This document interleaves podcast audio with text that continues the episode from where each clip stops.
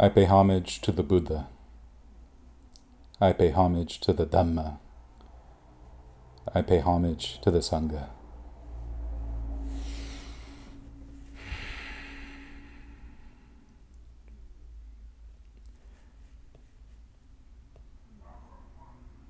So, in a few hours, I'm going to be attending a memorial service for my friend Dean. You see, Dean passed away uh, last year, early last year, around March.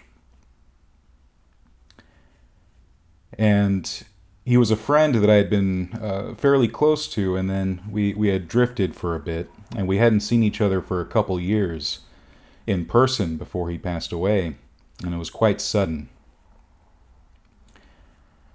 And because it was a friendship that existed on social media, and you know, I don't really use social media that much these days anymore, it took me a couple weeks to know he had actually passed away. And he and he passed right as things were were shutting down due to COVID. So that's why after all this time later, uh, his husband who survived him is the one who has put together this memorial for him, and that's where I'll be today. And so, because of that, I, I knew that I was going to be talking about death today because how could you not? It's going to be on your mind anyway. Just go ahead and talk about it. The thing is, though, it can be very difficult to talk about death. A lot of people don't like to hear about death, we'd rather ignore it.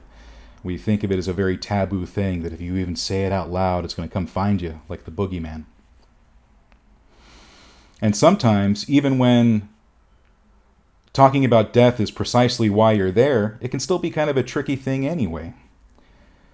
You know, last year I attended a couple uh, death cafes. I don't know if, if, if all of you know what that is, but uh, it's this sort of grassroots thing that, that people do. It's all voluntary, and anyone can do it.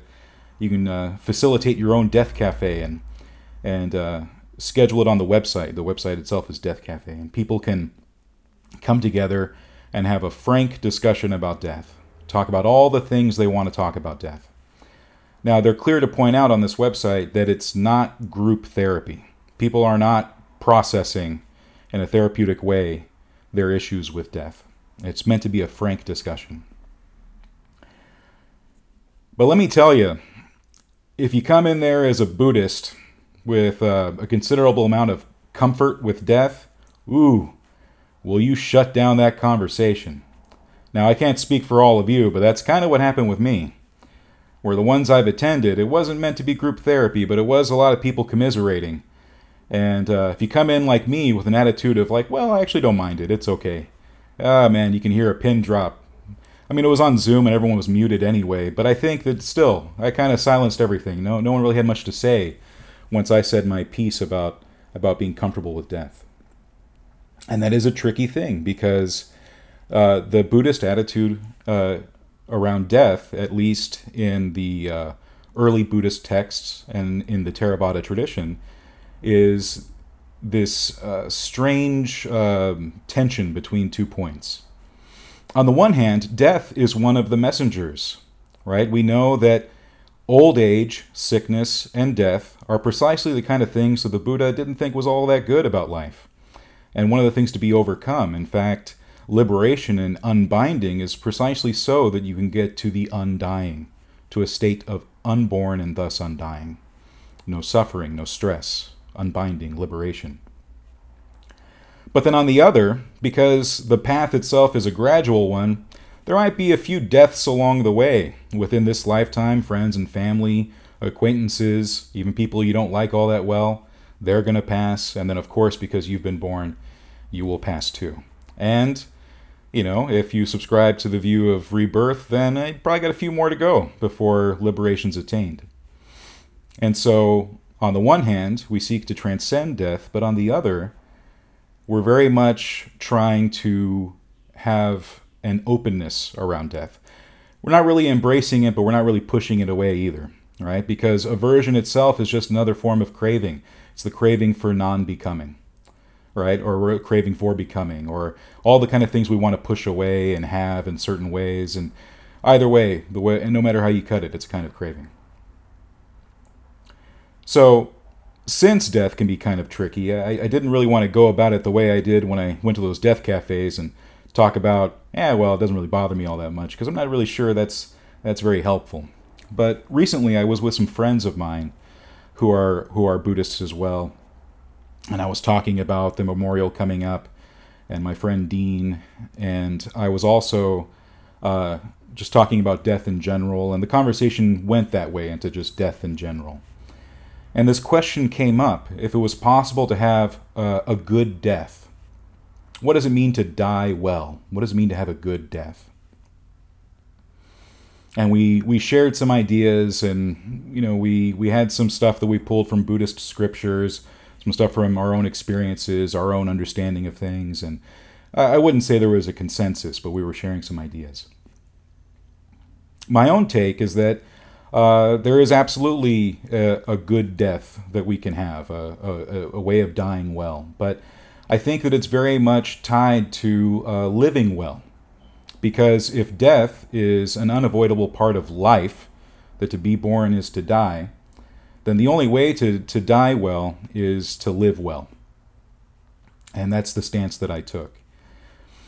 And so that's the approach I want to take today in talking about, about death not as its own thing, as this big monolithic scary thing that we often talk about it as, but talk about it as it, as it is as a part of life. So we might say that this is a talk about how to live and die well. And I want to frame this around uh, a particular sutta. In the Anguttara Nikaya, there is a sutta called the Dhana Sutta. It's Anguttara Nikaya 7.6, so it's in the grouping of sevens.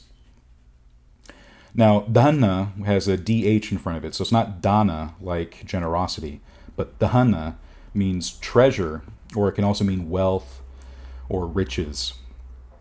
And so in this sutta, the Buddha is talking about seven treasures. And they're treasures very much tied into living well. But I'm also going to frame it in terms of approaching death and dying well. And there are seven of these treasures that the Buddha calls and he says that there's the treasure of conviction, the treasure of virtue, the treasure of a sense of shame, the treasure of a sense of compunction, the treasure of listening, the treasure of generosity, and the treasure of discernment. Now, you'll notice that some of these are things that pop up quite a bit in other various lists in Buddhism. We have the whole 37 qualities, the Bodhipakkhiya Dhamma, and uh, a lot of those lists are groupings of the same kind of things. So we see conviction a lot, conviction uh, being a kind of faith, but different than faith, which is why it's translated as conviction by some. Uh, virtue being sila, you know, uh, the precepts and things like that. Generosity comes up a lot, discernment as, as wisdom, panna. Now, I do realize that because of, of Western culture, we have a tendency to pull back a bit from a sense of shame and a sense of compunction. So I'm also going to talk about those. I might even spend a little more time on those because it's it's really not that way. In the West, we have a tendency to view shame as guilt, and guilt itself is a tricky thing, especially for those of us who come from a Christian and/or Catholic background. Now, a sense of conviction, right? This I, I talked about uh, previously last month, where uh, conviction, uh, or if I didn't talk about it last month, I did talk about it recently. Uh, conviction is is sometimes translated as faith, and that's something that that some people can can struggle with because they think that faith means the same kind of faith that many of us went away from in in Christianity or whatever Abrahamic religion or any religion where where faith in, in deities is uh, is mandated, uh, you know, said to be something that one needs. Now there is that aspect of faith that or conviction that is about the Buddha as a teacher, as someone who is rightly self-awakened, rightly a Buddha, rightly a Tathagata. But more importantly, it's the fact that he was able to become unbound, become liberated, that he was actually able to overcome defilements, effluents, to reach the other shore by his own power, by his own will, by his own efforts, by his own skillfulness. Thus, meaning that he, as a human, was able to do this, we, being humans too, are able to do that. So we have conviction in that way. Which, for me, gives me a sense of purpose in life, a path that I am following, based on that conviction, based on that belief that my actions matter, that the things I do, beginning with the mind, thoughts being a kind of action, matter. That not only is there bad that can result from my actions, but good, a lot of things that I can do for myself and others.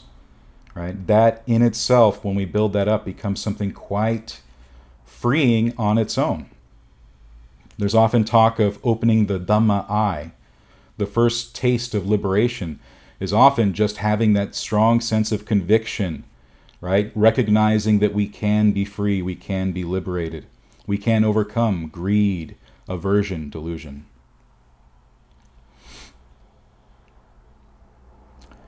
Now, we also then have virtue.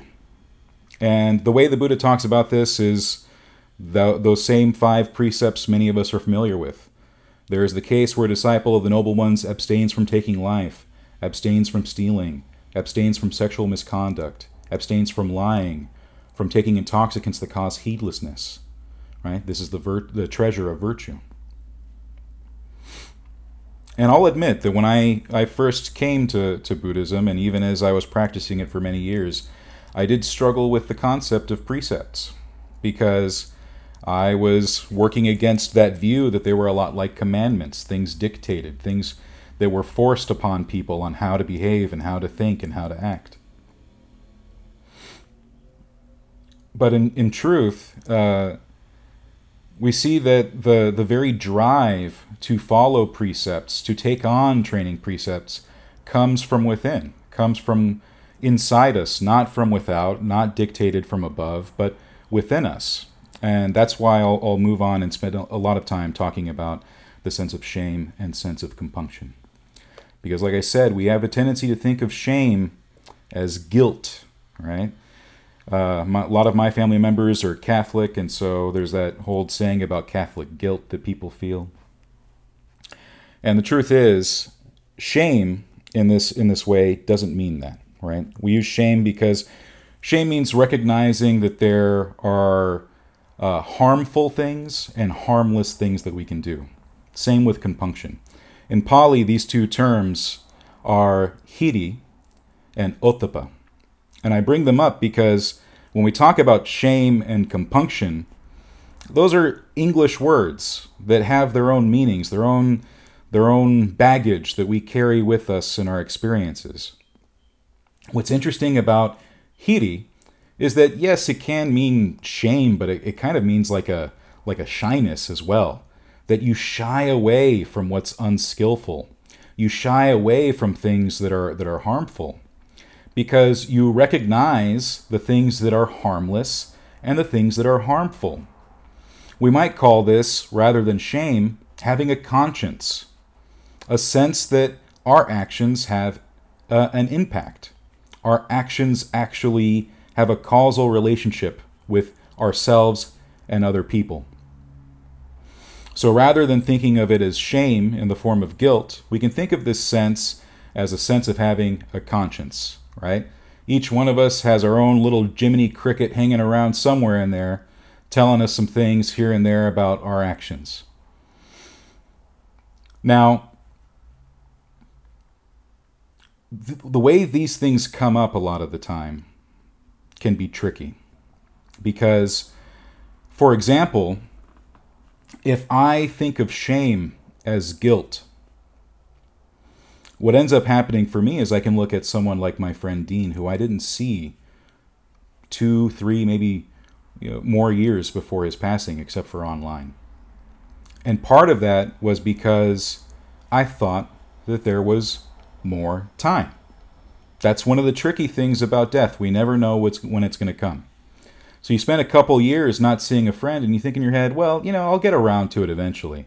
I'll get around it. And oddly, I found out that he had passed away because I was sitting around thinking, you know, it's been a while since I've seen my friend Dean. I should probably, you know, reach out to him and see if we can hang out in some some time in the future once all this pandemic stuff settles down. You remember the beginning when we thought all this was going to be over in three weeks or so, maybe a couple months? So that's what I went to do. I thought I should reach out, see how he's doing, and I found out he had passed away.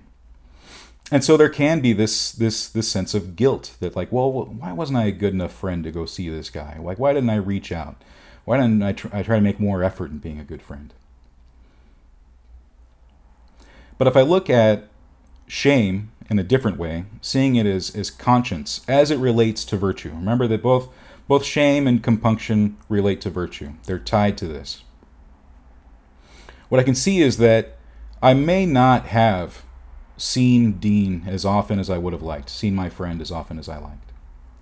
But if I was following the precepts, if I was taking these training rules seriously, if I was taking virtue seriously, then I can at least have a sense of integrity in terms of our friendship.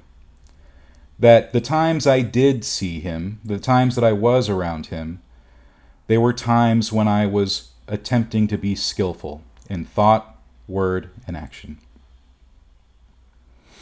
And so, even though I didn't know the last time I spoke to him would be the last, and I didn't know the last time I was I was in his presence would be the last, I can at least take some pleasure and delight in knowing that I was heedful and skillful in those interactions, right?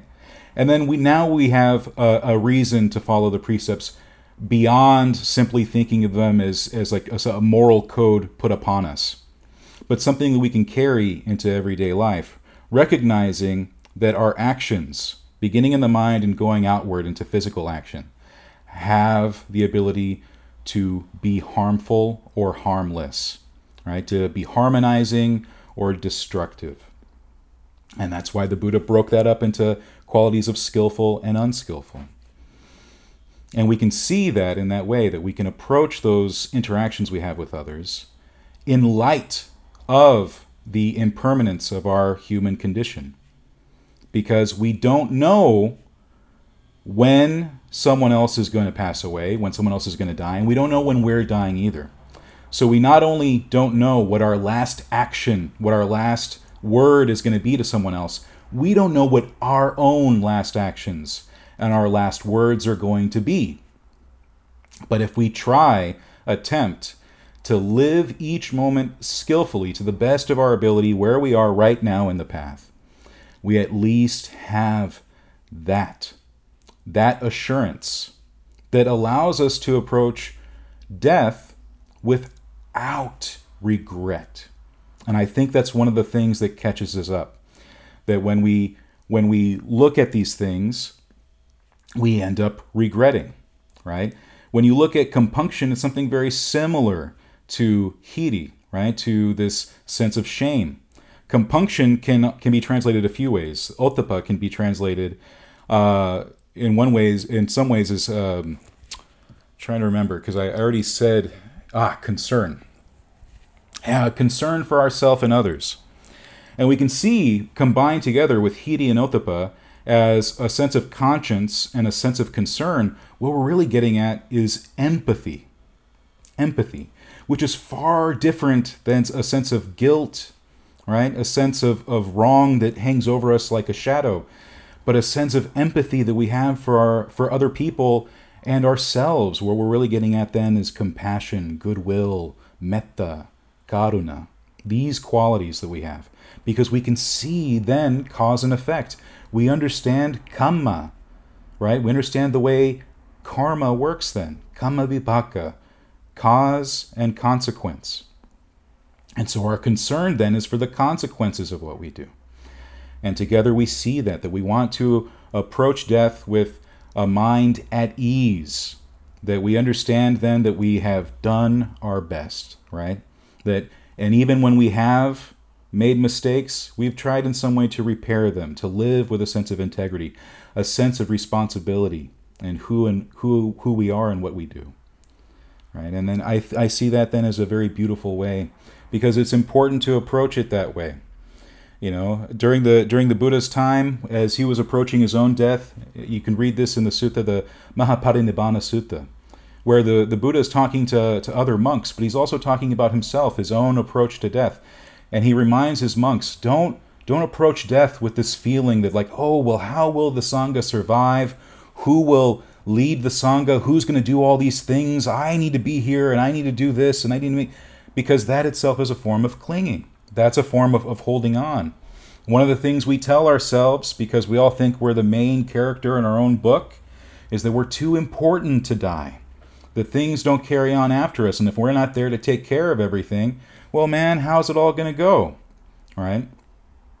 In fact, I'm reminded of a story where there was this woman who had stayed at a monastery for a long retreat. She had been planning on staying for a couple weeks and she uh, after only a few days began to to worry about her family like oh well you know i'm i'm the one who stays home and cooks all the meals and takes care of the kids and cleans the house.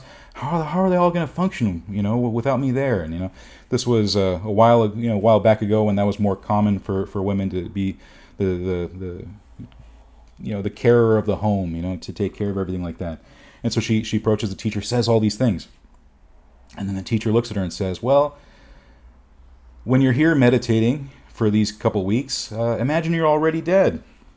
Because you'll realize that they're going to have to manage without you once you're gone anyway, right? So you might as well figure that, you know, when you're not around to take care of certain things, it'll work out. People will have to pick up the slack one way or the other. And so, in terms of virtue, in terms of of uh, hiri and ottappa, these qualities of, of conscience and concern, what we then see is that we, we do the best while we've got the time to do it. We, we try to have concern for others, conscience for others, try to have empathy, right? Goodwill and compassion for ourselves and others. But then when it's time to go, it's time to go. We can't view ourselves as too important to die, right? Because no one is. If the Buddha wasn't too important to die, right? I think pretty much can't count us in that category either, right? that we that we're to approach it, but we want to approach it with a clear mind. We don't want to be grasping backwards because we want to think about what comes next. Now, for some of us, we might might not think that there's a next. We might not think that there's actually rebirth and you might be born in a different realm. But there's a practic- practical side to both of those.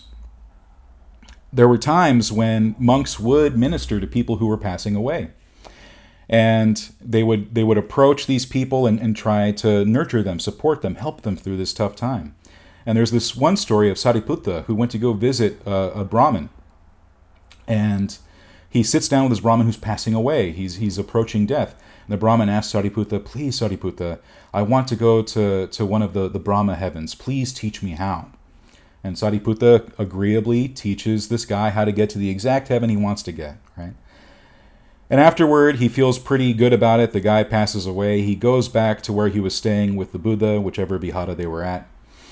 And the Buddha asks, Oh, I, I know you went to go see that Brahmin who was passing away. How'd it go? And so Sariputta tells him, Oh, he wanted to go to one of the Brahma heaven, heaven realms, and I taught him how. And the Buddha says, Well, why would you do that? You know, you should have encouraged him for something even greater than that, something even higher than that. And so that ends up being the kind of encouragement that the Buddha would prescribe for those of us who are uh, sitting by by the bed of someone passing away. Is that what we want to do? Is is not be someone who encourages them to dig their claws into this world and want to hold on for even 30 seconds more of life, but we actually want to make it easier for them to, to go, to give them ease and peace of mind so that they can not go into something panicked something with regret where like ah, i should have done this and i could do this or i want to go here to this particular place. That what we find out that what we want to lead people towards and what we want to lead ourselves towards is relinquishment letting go and we can see that that concern that we have that conscience we have is also about ourselves in that regard that we end up seeing that relinquishment actually ironically leads to a better happiness for us as we go about life holding things in a lighter way. Relinquishment becomes important because it's that craving and clinging, that holding on, that resisting, or wanting things to be a certain way that gets us caught up. And so the path ends up becoming much about letting go in that way. So that takes us to the treasure of, of listening, right? Which is, hey man, something we're all doing right now. Already gotten a head start on this one. This is there's a case where a disciple of the noble ones has heard much, has retained what he or she has heard, has stored what she he or she has heard. Whatever teachings are admirable admirable in the beginning, admirable in the middle, admirable in the end. That, in the meaning and expression, proclaim the holy life that is entirely perfect, surpassingly pure. Those he or she has listened to often, retained, discussed, accumulated, examined with his or her mind, and well penetrated in terms of his or her views. That is the treasure of listening. And that is also something that I attempt to do in living well and dying well, to make my life as much as possible about the Dhamma. And, you know, oftentimes when we see someone who's like super religious about things, you know, we tend to think of them as kind of a bummer, you know? But I would say that following Buddhism in this way, where I do try to make as much of my life about the Dhamma as possible, man, seems to be working out for me so far. Seems to be working out working out for people around me too, right? Like my wife will tell you that Buddhist husband is the best kind of husband, right? This sort of weird monkish husband that she's got, she seems to like him just fine, right? And we do find that listening well to the Dhamma means that we're able to apply it well. The Buddha talks about the Dhamma as a kind of medicine, right?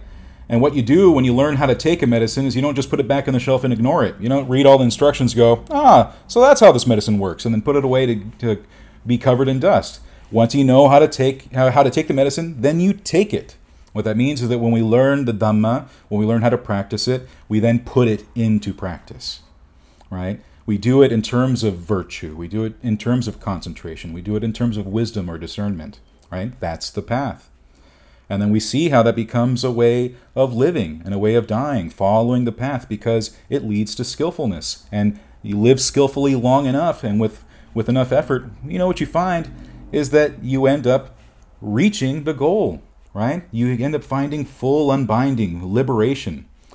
And that's a worthy thing to do. It gives life purpose, which for me is important to have meaning and purpose, because that means then that death has meaning and purpose for me in that regard. Okay, so the last two generosity and discernment, right?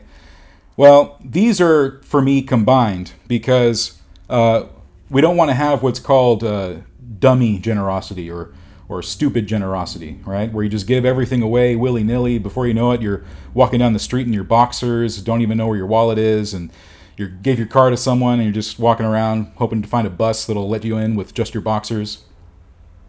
You don't want to approach it that way either, right? Generosity and discernment have to be combined together. So we have wise generosity, wise giving, wise gifting, wise ways of, of helping others, right? The Buddha talks about generosity as being magnanimous, responsive to requests, delighting in the distribution of alms, and so on. So what that means is that we don't have to really seek out more ways of, of giving. We're not we're not in a process of bloodletting, just bleeding ourselves dry. But what we do is leave ourselves open to the possibility to help others, to help ourselves, to see how we could do good in the world. And that ends up being a good way of, of being generous, right? And that's coupled with discernment, which discernment itself can be translated as wisdom, but wisdom sometimes seems too airy. It's kind of like, you know, what are we trying to be? Gandalf, open up some book with spells and stuff, trying to get real penetrating gnosis and stuff like that. But discernment is something that we've all got. It's the ability to to look at things and analyze them, to have a directed thought and evaluation towards what we grasp in our mind with mindfulness and concentration. And the Buddha talks about it this way.